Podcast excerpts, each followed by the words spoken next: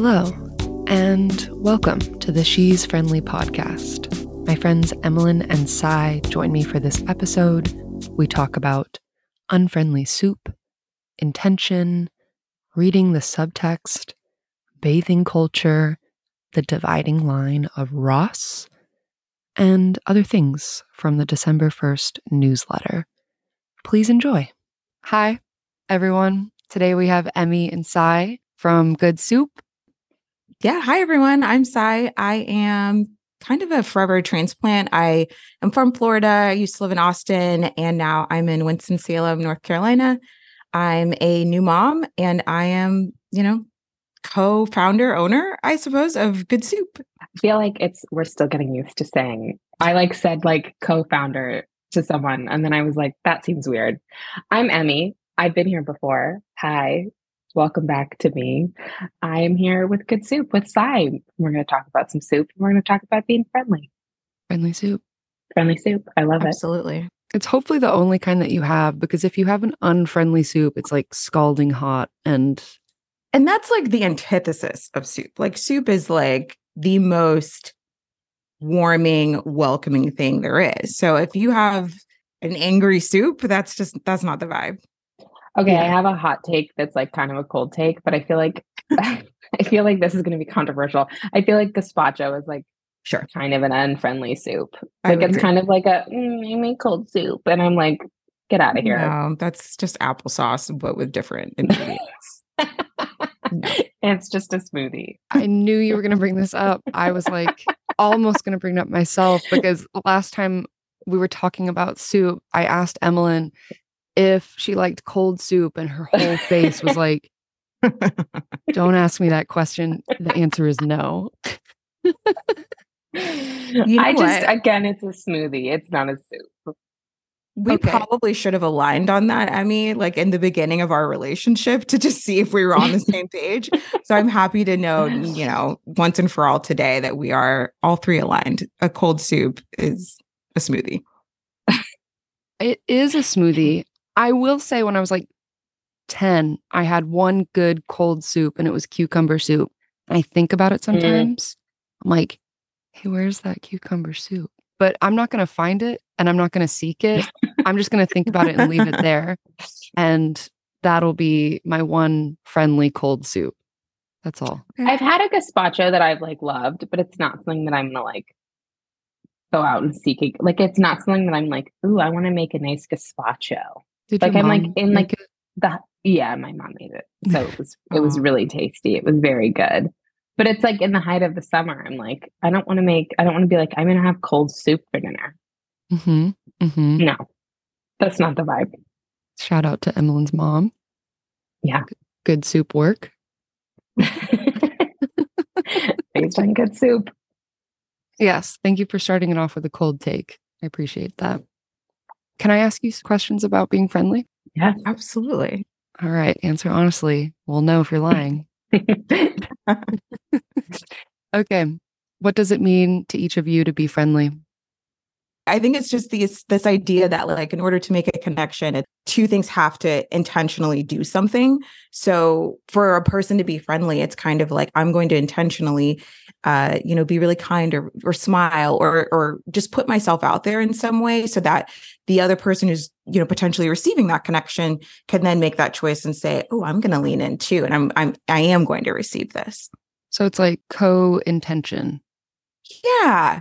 Like if I were a cashier or something like that. Like I would say someone's really friendly if when I said, How are you? They looked up at me and they said, Oh, I'm good. How are you? Right. Like, and you don't have to do that. It's not like you're a bad person if you choose not to be friendly in a, a particular moment. But it's just sort of in that instance, I would gauge friendliness based on what you were bringing to the table at that moment. Mm-hmm. Mm. It's so interesting that you just said that about like a cashier because I'm always like still really caught off guard by like if a barista or if someone is like, Hey, how's your day going? I'll answer someone on, you know, like it's going or like, you know, it's fine.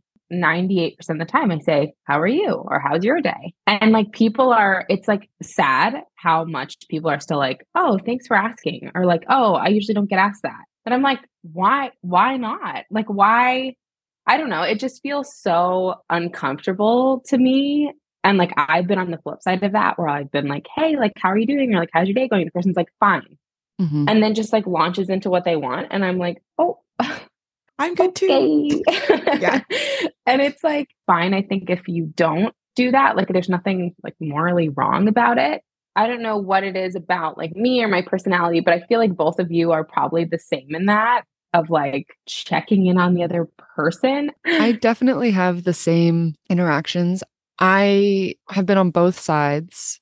Sometimes maybe the reason I don't ask how someone is doing in a service position or I don't like receiving it when I'm on the other side mm. is because I maybe value the honest answer and I'm worried I don't have enough time, like literally just because the line is long or something and I'm trying to be polite, or I don't have enough time like in my body to hear the reply. And mm. I wonder if, I don't know, I wonder if you guys have that experience too, where it's like, I almost don't want you to ask me how I'm doing unless I can a- I can actually answer you, even if you are being friendly. 100%. I I literally in talking about this picture my body at the front of the line or on the other side of that line and then think about like well I want to answer you or I want to like tell you or I want to ask mm-hmm. you how mm-hmm. you're doing but I want to leave enough of a container for it to be filled and so much of like the mm-hmm. service industry is is time time is money and they just need to get to the next customer yeah even if they don't need to right um, yeah yeah yeah because that customer is like i want to be I want to be seen. So I just I think about that scenario. It's a it's a specific one. Hmm. Yeah, I would say because I've worked in service and retail and that's kind of stuff over my lifetime many a time. And I would even say if I even took it down a notch and, and didn't have a how are you conversation, but I think there is a difference in sort of wanting to engage with someone, be it you know, as a formality or not, and someone not even making eye contact with you. Like yeah. if you're on your phone mm. and I say whatever the case may be, and you don't look up, again, doesn't make you a bad person. But in that instance, you are, in my opinion, less friendly. Like you aren't giving of yourself the two seconds to like look up and smile or look up and, and engage with me in a in a personal way. So even if like the how are you that is a little dicey because i i can already imagine like yeah. a line forming and like no thanks. But yeah it's just like those little like choices that we make in an instant that kind of to me gauge friendliness. Yeah the mm-hmm. signal the signal. Yeah signal. There you go. Emmy do you have any extra thoughts on this question? I know you've answered it before. Yeah, I mean, I think that like kind of like what you put out there and what you kind of get back, I think is really like all this is all kind of like connected to me. I am very aware through like masking how friendly I'm being or how perceived friendly I am being and if I'm turning it on or turning it off. Mm-hmm. And I think sometimes for me, like it's a little bit of fake it till you make it. Because mm. I'm like actively not scoring myself, but like I am actively reviewing everything that I'm doing as I'm doing it. So, like, was that the right response? Did their body lean into me or turn away from me? Did they like that response? Did they not like that response? And I'm not saying that because I'm like engineering the conversation to be fake, but especially like I recently have made like a, a new mom friend and our girls go to ballet together and they're so sweet together. And those first kind of few conversations, it was like, I just want us to, like, I want us to find our rhythm of like being friends. And I like almost kind of remember that with you, Sie, when we first kind of started talking like outside of work of like, what do we text about? Like, what do we have in common? And like, oh, you liked that topic. Okay, like we can talk more about it. And I think when you find genuine friendship, that kind of like, I need to try really falls away. And you're just like, oh, I know this. Like now I know this person. I know our cadence. I know our flow. I know what we're going to talk about. But I think sometimes, like in those beginning moments, there is this like, yeah, it's like fake it till you make it of like, I'm just like, I'm going to put myself out there. I'm going to lean in because I want this connection with you. And in like to me, I feel like in the past few years, I've been like, that's the universal experience. And then like as I've learned more about neurodivergence and all. I'm like, oh, that's not actually how everyone has like these additional, like these like makes these friendships. But I think it is that kind of like putting yourself out there or showing how how you want to be seen by someone and then how your friendship kind of either grows from there or doesn't. And you can maybe turn it off if you're like, I just kind of want this to be like, this is our little blip of like friendship mm-hmm. time. And then like we'll move on from it. We've definitely talked about this before, Emelyn. Not at length, not to diminish what you just said. The sort of mirroring and the performance and the masking mm-hmm. that happens. Mm. And I think there's a difference because you can use those things to set up like a distance um yeah. and, prote- and protect yourself which not to say that you aren't as you're going into it because it's a risk making friends yeah. is a risk yeah but i feel like what is behind it between both of these answers is like a genuineness you are so mm-hmm. genuinely coming to it whatever energy level you can be, whether you are at the service counter and you're like, I can look at you in the eyes and that's like me treating this in a humane way, or I'm trying to figure out like what is our rhythm mm-hmm. and I'm using the tools mm-hmm. To build them. Even Emelyn, you and I had, I think we work really similarly. We're trying to figure out like what is being checked positively yeah. as we're interacting with people and then using those until there's like a comfort that's met and then the friendliness it rolls out. Like it's not that it wasn't yeah. there before. It's just like you have the groundwork now. We both know we're safe. Yeah. It's like that, like you get to that level of just like, oh, we can both sit on the couch and like be on our phones. But it's like that is that is quality time. Mm-hmm. And I feel like when you find those friends, it like becomes really few and far between, or when you don't talk for a few months and you pick up right where you left off. And those are such like cliche things, but I think like there is some there is some real truth in that of like feeling at peace feeling at home with those people of like that is like genuine friendship the next question is already being answered so i'm just going to bring it up and then we can sail into it further but sure when do you feel the most authentically friendly so interestingly i i, I think i'm agreeing with emmy but then I'm not sure if I'm disagreeing or like have a different situation going. Cause I I really thought about this and I'm like, I think I am most friendly with randoms. If mm. I don't know you, I feel like the stakes are really low. I feel like my curiosity is at an all-time high so i naturally just want to ask you a bunch of questions i'm like a little like golden retriever and i'm just so excited and then, like, the more I get to know someone, the more I do start to feel a little more insecure mm-hmm. because I mm-hmm. then that's when I start doing the like, am I like talking too much? Like, am I funny? Like, do they like me? Do I look cute today? Like, I just like it just feels like the stakes are getting higher um as I'm like forming a friendship. And then once that friendship or not even friendship, whatever relationship, once it's safe, then I'm like, I don't even need to be friendly to you. Like we could just like do whatever. We can talk or not talk. It's fine. But I feel like I am most friendly when I'm meeting someone new just because I feel oddly safe that like mm-hmm. if this goes south, like I'll just never see you again and it'll be fine, you know? Yeah. 100%. I feel like you've both probably gotten like, oh, but like you're so outgoing and friendly at parties and like meeting people. And I'm like, yes, it's the follow up that gets it's I don't like yeah, I'll go meet people that's fine. Like you said it's like there is that like low stakes of like I can just be friendly with you and it's okay. Not that there isn't still like a like a facet of social anxiety there, but it almost sure. feels like it's like there's like a clean slate for me of like you don't know me, mm-hmm. so you mm-hmm. don't have preconceived notions of me and I can just interact and tell you things without feeling like there is this history of things that either you are thinking about me or judging me on or perceiving me in a certain way. Yep. yeah. Like the second time you're like, when you're like in a budding friendship and it's like the second or third time you're seeing, and it's like, you like change outfits like four times and then like you're like okay like do i look cool? Did i look as cool as i did last time? Should i wear my hair like this? Should i not place. wear my hair like this? Like it's such it's such a tough place and then like you get there and you're talking and then it's like the after of like did i talk too much? Like you said like did i talk too much? Did they think that that thing was funny? Like did it seem like they wanted to hang out again? Like genuinely or were they just saying that?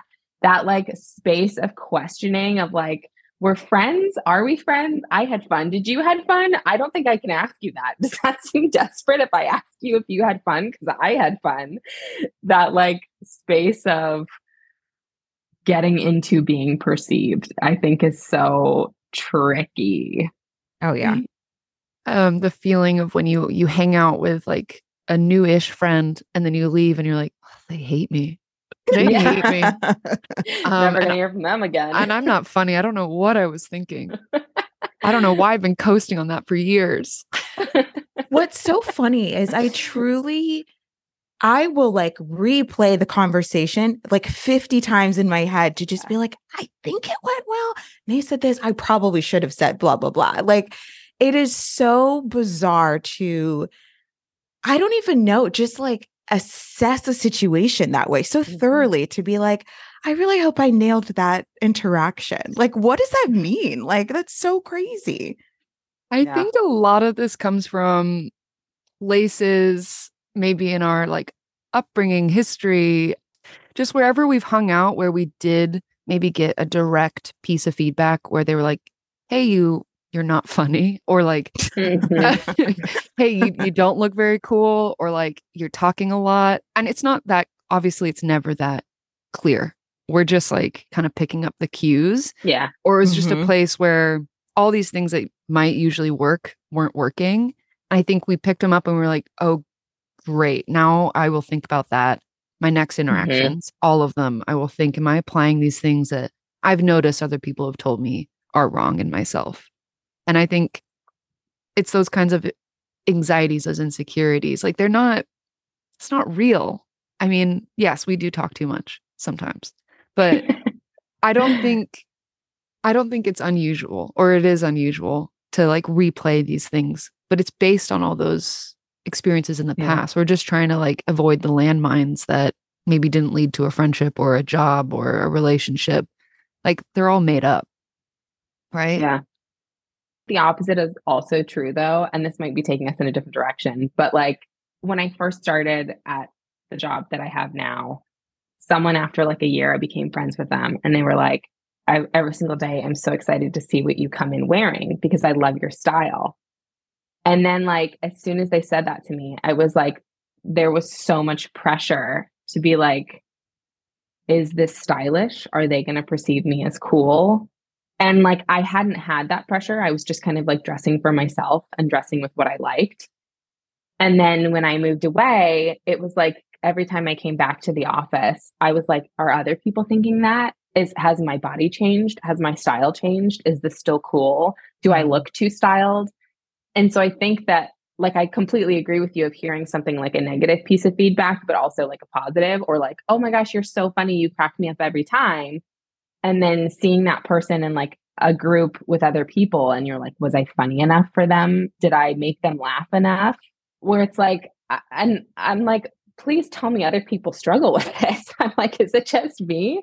But it's that like you once you kind of get that how you're perceived by someone or how you're judged by someone even if they don't think of it as they're judging you i think like that i'm a person who like that really sticks with me and I think can sometimes prevent me from being genuine in certain avenues because I'm like I don't know if I want to give that piece of myself to you because Mhm. then like you have it and now I'm going to have like that's my what I'm going to be measured up against.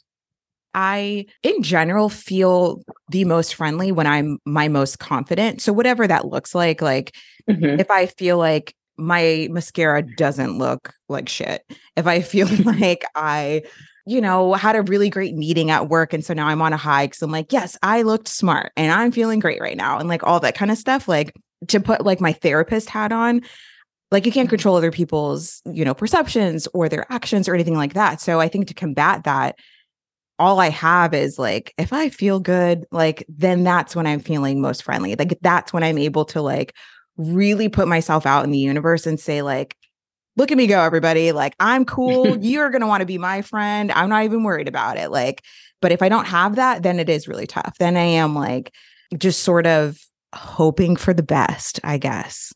I think I have the same alignment around like confidence or just what I think I have the ability to share that day. Mm-hmm. Exactly. It's yeah. dynamic.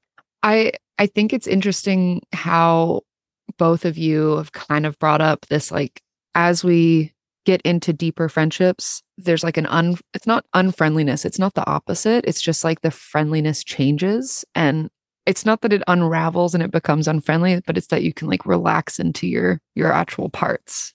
I'm going to ask the next and final question for friendliness. It's more anecdotal. You can share what you want. Share a story about recent friendly or unfriendliness. Almost no one answers this with a with an answer of unfriendly examples. Fair. Fair. So do do what you wish. So I have always like growing up, I've always had my like friends and like I've had like my theater friends and then like my dance friends and then my like hangout friends, my outside of school friends. And it like brought panic and fear into my heart to bring those people together. And I think it kind of goes to what we've been talking about of like them knowing the different versions of you or just like the primary version of self is different when you're with different people.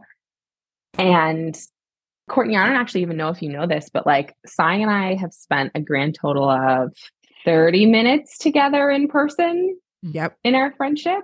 Our entire friendship has pretty much been created virtually. We started working together and then we kind of pulled that offline. And then we saw each other at one offsite in April and we spent like 30 minutes walking to Whole Foods together. And yet I feel like we've we've been able to form this like really beautiful friendship through just like motherhood and love for community and just shared values, I guess.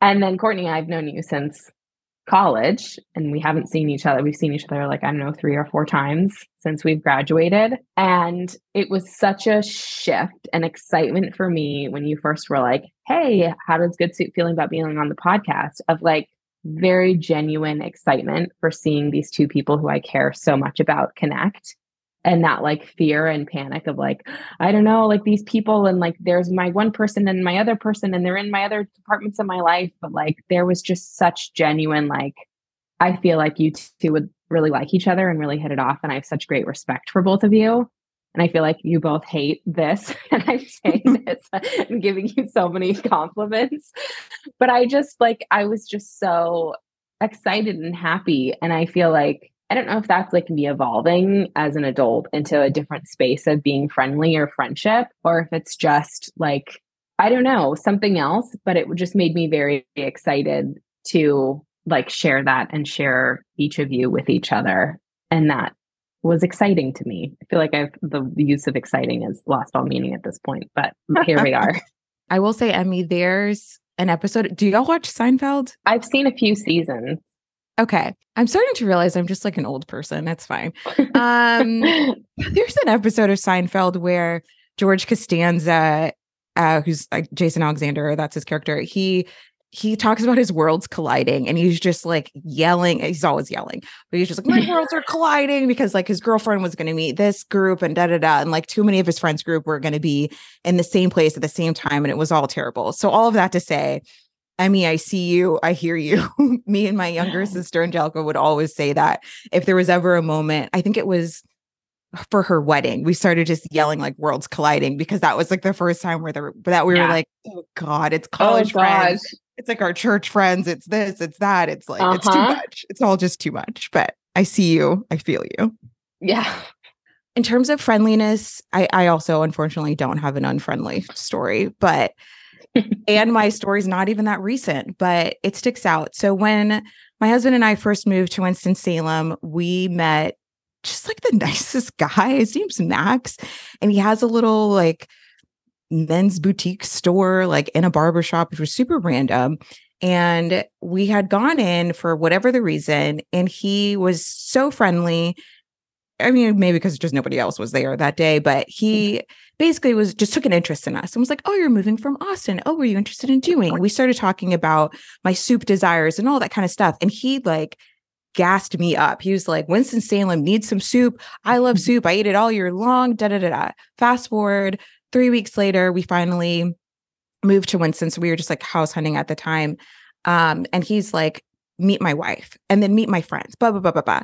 And so since then, like I would say his wife is probably one of my closest friends in town. Like she's mm. she's wonderful. And these people are just really generous with their time and with their spirit and with their their friends. Mm. Like they don't need to make me a part of their friend group. Like they already have plenty. Like that could be their worlds colliding, a random with their actual established friend group.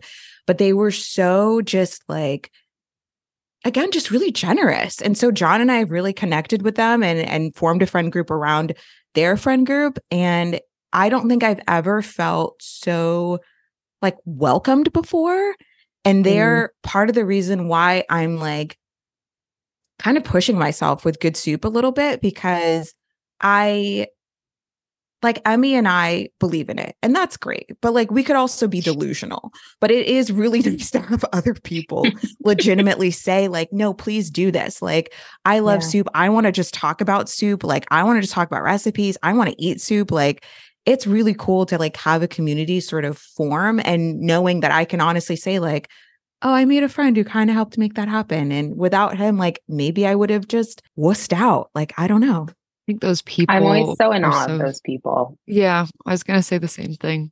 I have experienced a similar welcoming, and I feel like it's really rare. Mm-hmm. So rare. It it feels so good to be welcomed in and to be boosted. Um, yeah. and I think it creates more in yourself.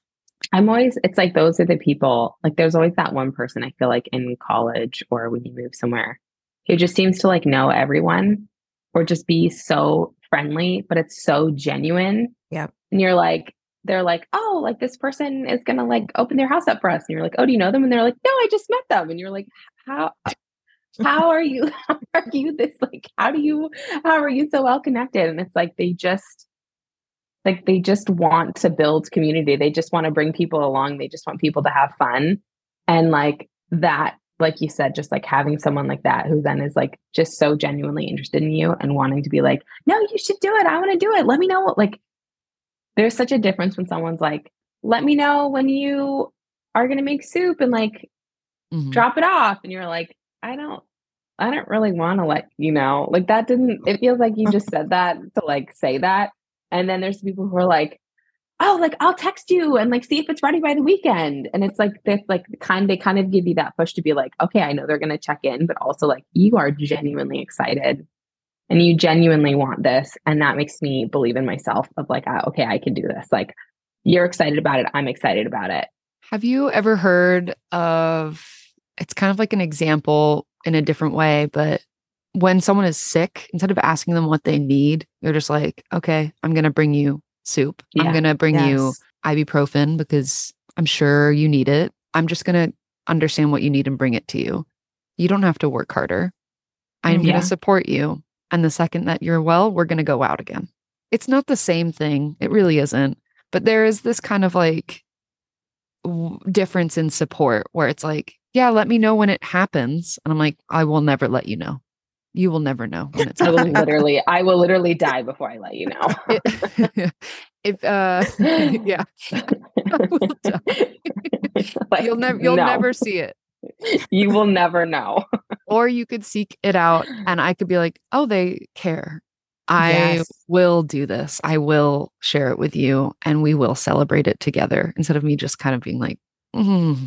Mm-hmm. But again, that's this like idea of you extending yourself. If you say, mm-hmm. if someone's sick, you're saying, let me know what you need. You're putting the ball in their court. But if you say, I'm going to bring you ibuprofen, I'm going to do blah, blah, blah, I will pick up your kids or whatever the case may be, mm-hmm. you're again extending yourself and saying, I'm invested. I'm going to invest in this connection one more time and do a thing because I believe in it. And I think that's so cool when that happens. I don't do it all the time, but I really admire every time I see it. I'm like, dang, that person's good. I have such a hard time with it because I uh, I'm such an overthinker. I remember it was like my coworker's birthday. And I was like, I'm to go get her a little something from Trader Joe's and I'm to surprise her in our little like group meeting. And it was like, I was with one of my other coworkers who was to be at this meeting. And I got to like the cookie section and I was like, don't know if she likes chocolate, don't know if she likes vanilla, don't know if she likes sprinkles. And it was just like, I have been on the receiving end and it's, I sound like maybe, I don't know, where someone got me something. And it's especially hard because I'm a vegan, where someone's like, I got you this. And I'm like, I can't eat it or like I don't eat it, but thank you. And it's like the thought that counts thing where I'm like, I genuinely know that like you were trying but I was like, I ended up getting like brownies and then like a birthday cake cookie and then like something else. Cause I'm like, I want her to have options. Like if she doesn't like brownies, I'm not gonna fucking bring her brownies on her birthday and for her to be like, thanks for the brownies and then like hate them. Like that, that is my nightmare. And I I think it's probably just like overthinking and like making it more about myself than it needs to be. But I just like always have such fear of being like, I'm gonna like drop you off soup. And if the person's like, I don't like soup, or like, I don't yeah. want that soup, or I don't want to have to deal with that dish now, because like that's how I am as a person, which maybe just makes me like a very hard person to be friends with. But like, even thinking like you, Courtney, like at the beginning of last week, I was like, ooh, December 1st is on Friday. And I was like, gonna text you and be like, I'm so excited about like Friday. Then I was like, is that just gonna put pressure on you to hear someone be like, can't wait for the newsletter, like better make it good, which is like not at all my intention. But I know that I could feel that pressure if someone did that to me, which then I'm like, I end up doing that like over explaining of like, it's going to be good no matter what. And I just love you. And I just, I'm excited and I want to support you. But like, I don't want it to come off the wrong way. But like, I was thinking about it and I wanted to send you a note because I'm thinking about you and I love you. And then I just end up not doing it's like, it just becomes like paralysis. I love nothing more than an Emelyn and Mizelle spiral. like it is unreal. Also, and now I feel terrible. Am I even saying your last name correctly? Mizelle? Uh, yeah. Yeah. No, you got it. Mizelle, you got it. Okay. Mizelle. Great, great, great. Yeah. yeah. you spiral Full like spiral. nobody I've ever met. it is incredible. Incredible. Uh, thank you. I'll take that as a compliment. It's no, it is it yeah. is a compliment because you are you are like hell bent on like just doing the right thing the best way, the most efficient way. Like you mm. are just so hardcore. Like it is like for you to even think to yourself, if I give this person a Tupperware brownies and then they're gonna have to wash the Tupperware, like that's another Tupperware they have to deal with. Like that is on another level. Like you just you really crack me up in that way um, Emelyn's spirals are often voicing things that need to be said or are processes that I have gone through. And I'm like, oh, I'm hearing someone say it out loud. Because I have been in that grocery store and looked at the stuff and been like, should I even get them anything? But I do think there's a difference between your two primary examples. So, getting, yes, getting gifts for people or like things they need or like trying to preempt something like you are sick. I'm going to get you ibuprofen. And they're like, I don't take that.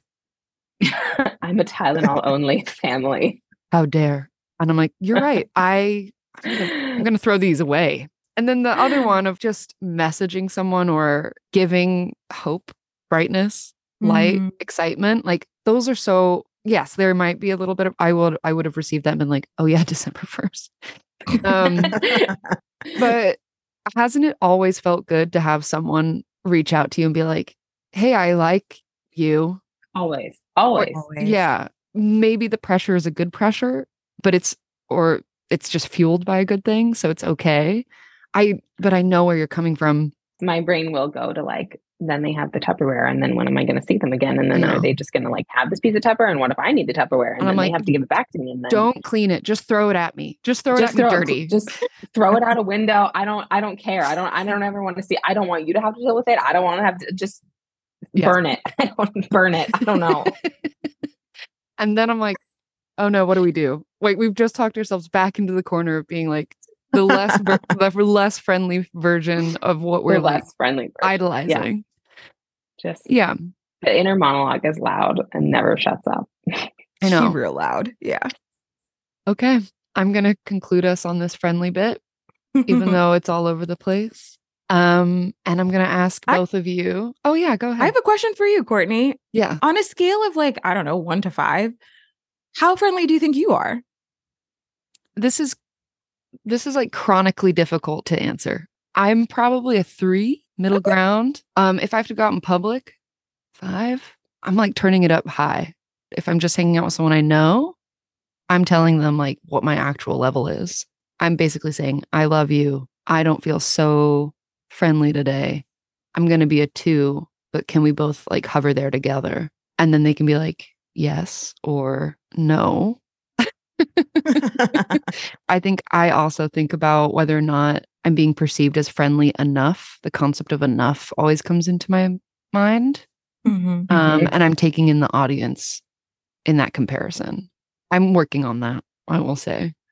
I'm slowly trying to like pull it back and just be like, you are you, and I can Mhm. only manage my own reality. Mhm. And that's part of like owning where I am on the scale thing. I mean, there's multiple scales, right? There's not just friendliness, Yeah.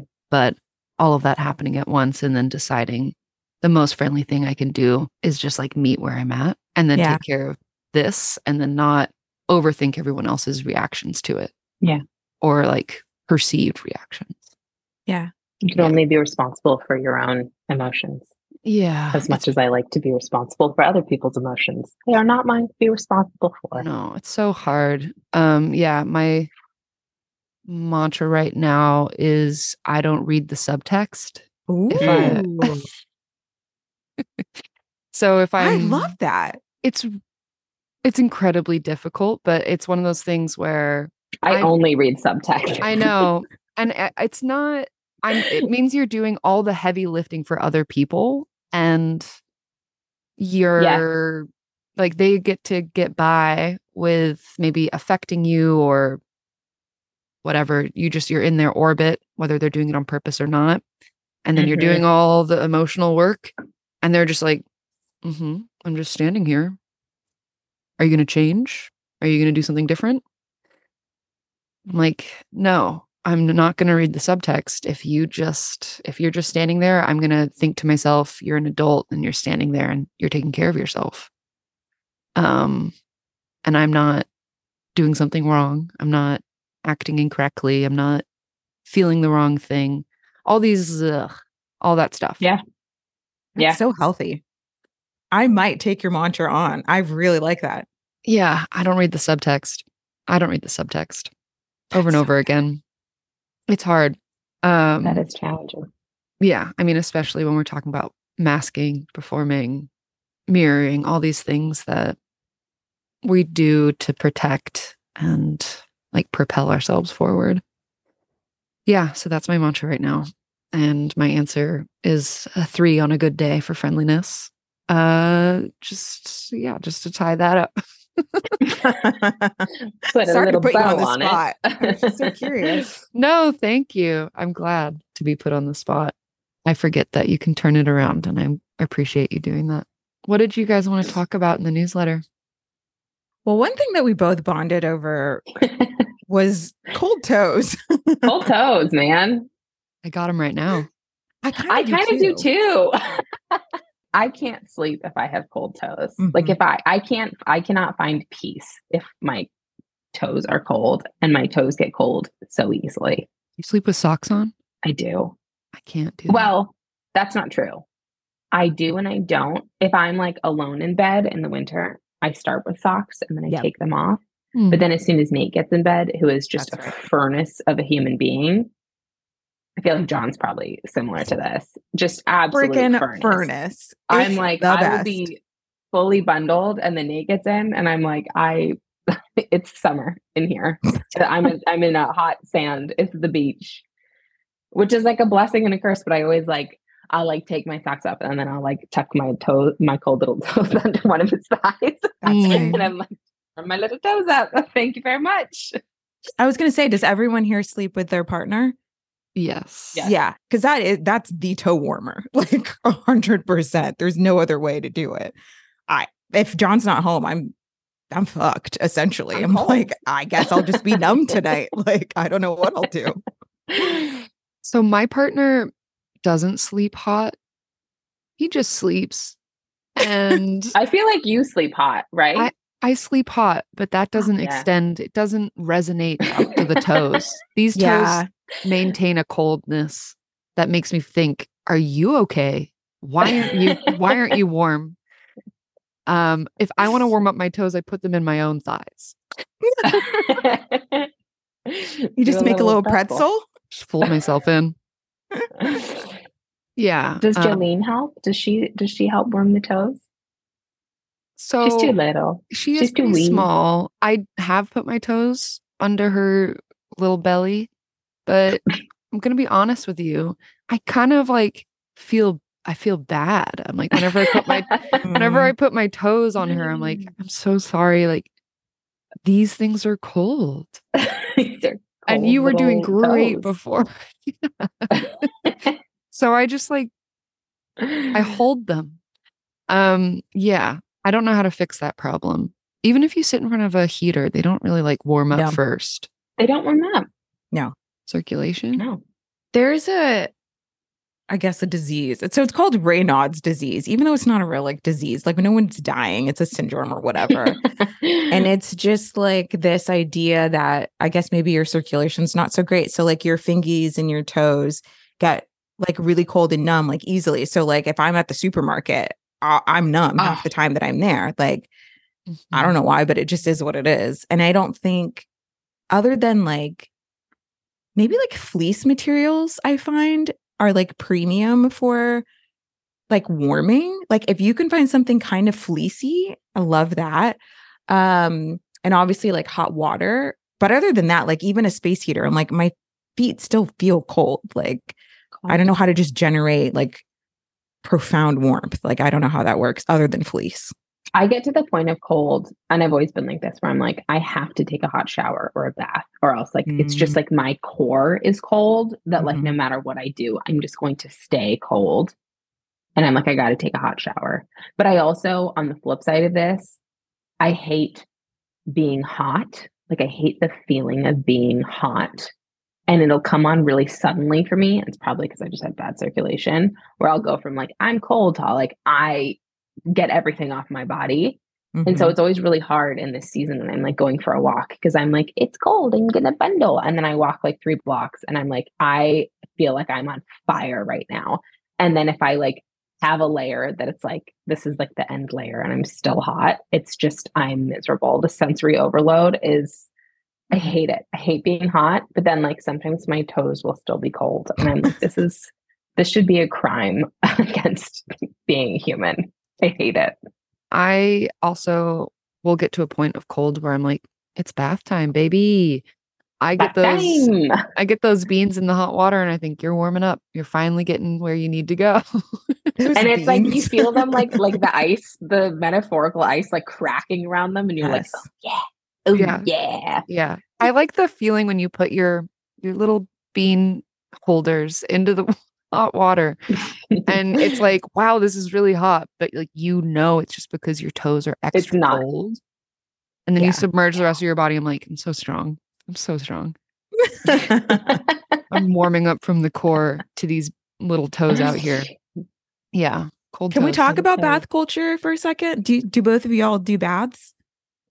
I shower regularly. I like to like indulge in a good bath. I was a bath person growing up, but Mm. Now my um my OCD has kind of gotten in the way of that of just like I have to there was like a whole thing. It's so funny. I follow someone on Instagram and they were like talking about like bathing culture and she was like shocked by how many people were like they like cleaned them like they took a shower before getting in the bath. I have to clean my feet before I get into a bath. Otherwise all I can think about is whatever was on my feet now being in my bath water and that just like really i will never relax a second in my life which is very unfortunate for me but like if i'm going to take a bath the conditions have to be correct for me to be able to enjoy it but if i have to wash my hair or like wash my face like i'm not doing that in bath water so i'm like i might as well just take a shower I grew up only with an, a bathtub. Like my brothers had showers, but I only had a bathtub.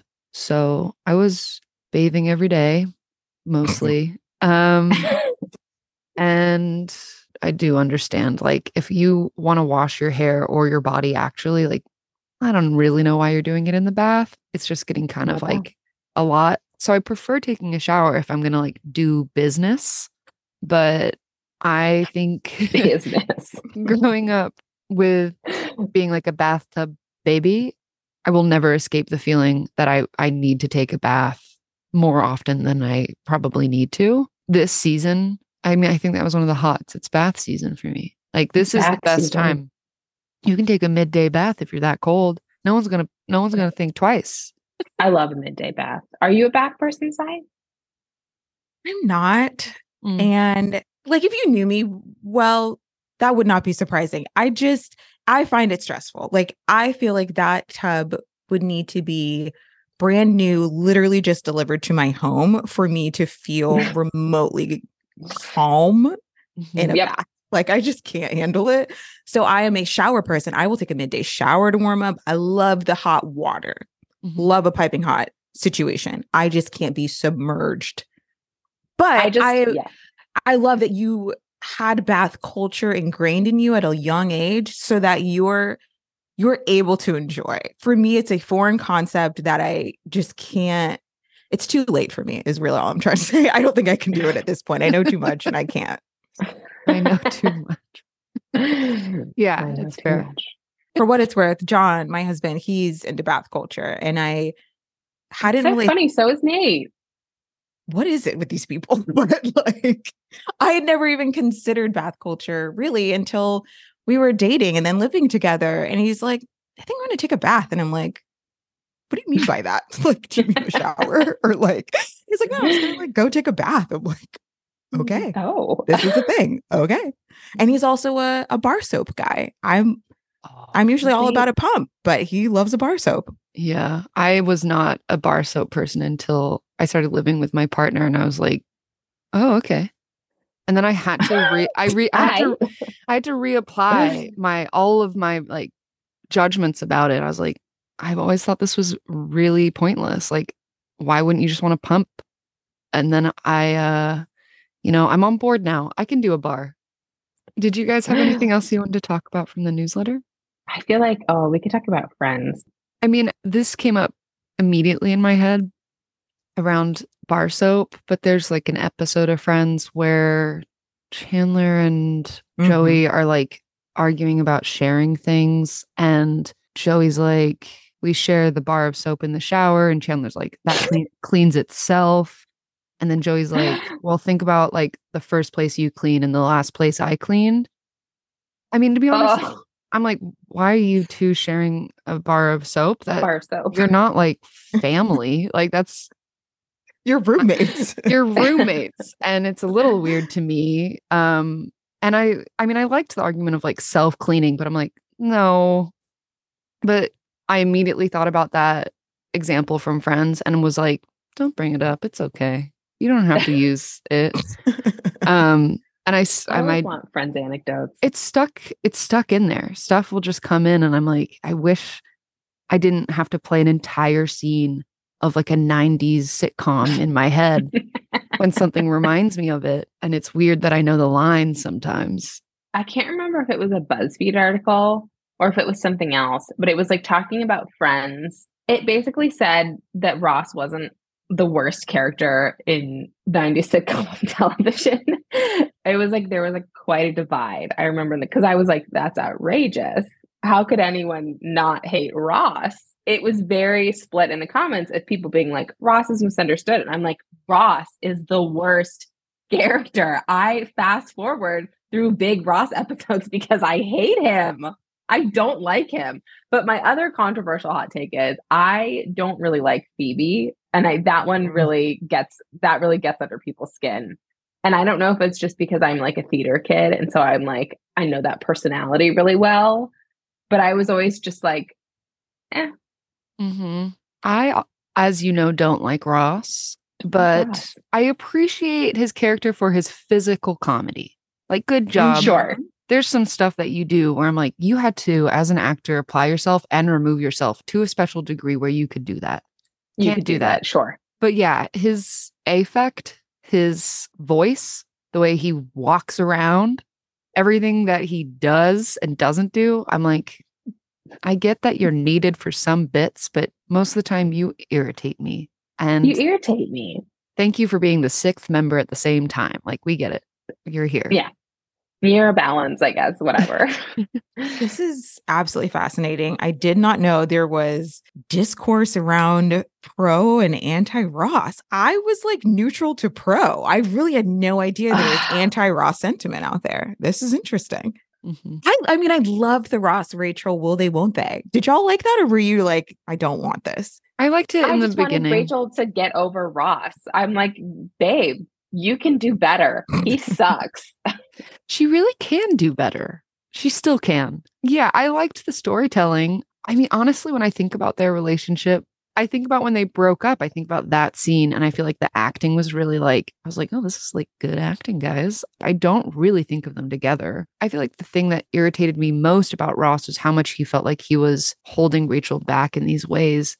A lot of her growth as a character throughout the show is trying to find her actual, like, standing alone, isolated character identity personality yeah. without all these like pieces and a lot of that is pushed forward when she's like finding a job finding the right place to be um starting to like afford her own life and i feel like ross just like never boosts that and if Yeah. anything like his insecurities are so they're so like insidious that they Mm. mess they mess with her propelling forward and like I'm, I'm like where are you going ross where are you going yeah.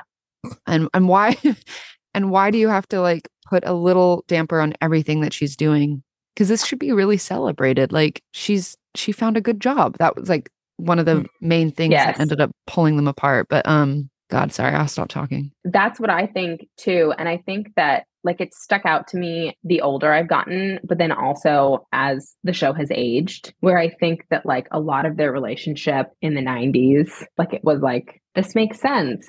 Mm. He, she should be on his side.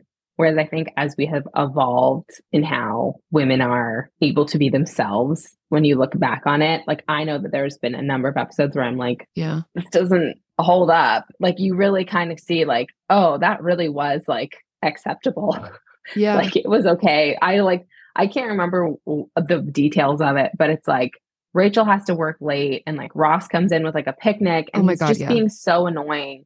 And then like I don't remember like the full resolution, but I remember being so upset that it was like Rachel kind of ended up apologizing and being like, I know that you just wanted to be with me and like I'll try to make more time for you. And I was like, no, no, no, no. Mhm. And like that is one of those things where I'm like, how many of us have internalized things like that of like shows that showed that? And now we can take the step back 20 years later and be like, oh, Yeah. Yeah. men like Ross. yeah it's men like ross This is fascinating.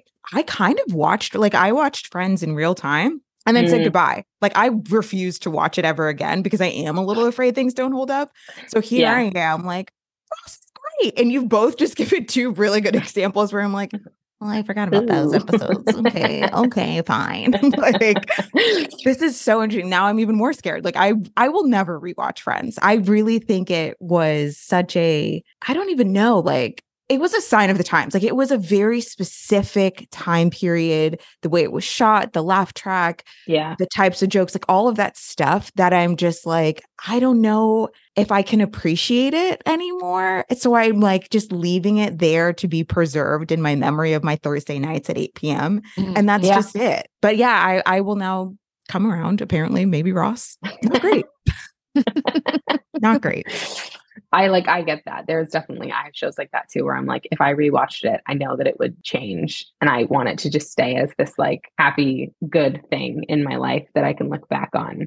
It feels like home in a very different way. Like Gilmore Girls is like my friends, where like I kind of grew up watching Gilmore Girls and I've probably seen the series like six times through now. And there's a lot of it that doesn't hold up, but it has that same like sometimes when I'm just like, I'm feeling kind of down and I need something that I know is just going to feel like I don't even know how to describe it. I'll turn in one of the first two seasons of Gilmore Girls, where like people now, I have friends who are like, "Oh, I didn't watch it. Should I watch it?" And I'm like, "No."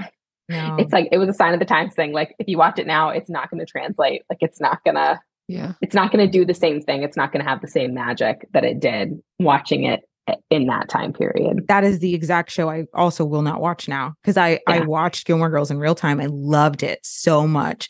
and now I'm just like, I don't think it's going to hold up, you're dead to me. We are just going to be a distant memory, and that's fine.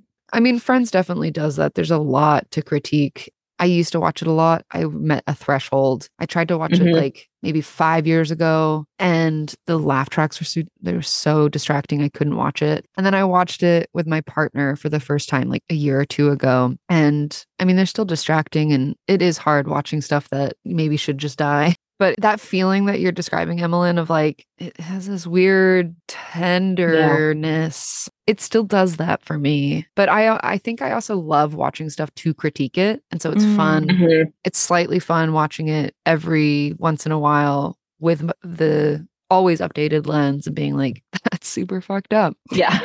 Because I didn't always hate Ross either. That was just something that had to happen over time. He was just annoying. And then he was like worse than that. Now you're a problem. yes. If there's nothing else that you guys want to talk about for the newsletter, I think we could transition into telling people where to find both of you and if Good Soup has anything coming up. Um, I think we should also maybe explain what good soup is. I realized like we oh, yes. yeah. like glossed over it. We're like, if you know, you know. So good soup is something that Emmy and I have been kind of working toward for the last like year or so. And so there's kind of two arms to it. Like we want to just like build community around soup. So arm number one is kind of like, hey, if you like soup, you're gonna eat soup, right? So we're we're making soups, we're hopefully one day selling soups, like that sort of thing. Great, consuming soups. But the other side is also just like the social arm of like, let's Mhm. have community around this thing that's like our our like commonality of like liking soup, right? So we've got um, a Substack. We will send emails. It'll just be things that are on our mind. Uh, we'll throw in a soup recipe, that sort of thing. We want people to engage with us and kind of bring their stuff to the table. So if someone has something they want to share, then we're happy to post it in our newsletter. If you have a recipe that you want to share, again, that's something we want to have a platform for. And then also, we're hoping to like, I don't know, engage with people. Let's volunteer together. Let's have um a like we're calling it a soup along, but like essentially let's all get on a call and make a soup together. Like we mm-hmm. really want to just have a community around soup. Our handle is good soup in general. And then there's a million different versions of good soup on the socials. Emmy, take it away. Our Substack, you can find us at itsgoodsoup.substack.com. You can find us on Instagram at it's good soup. And then we don't we have a TikTok, but we haven't posted yet. So don't look there. Thank you for sharing all those things. Are there any soup alongs coming up? Work in progress.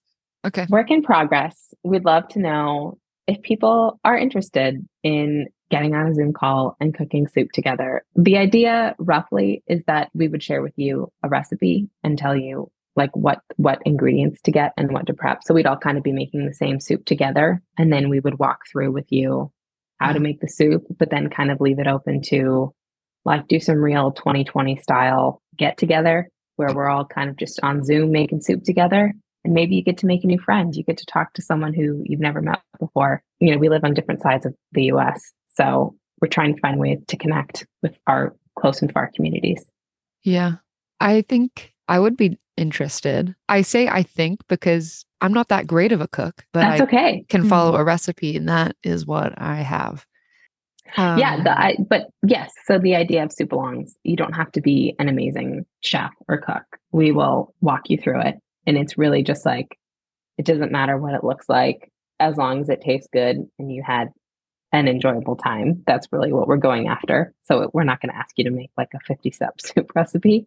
It would likely be something that like the average home cook can do. And we'll tell you what to get and we'll tell you what to prep. And then we'll just do it all together and have a nice little, nice little evening together, nice little time. Yeah.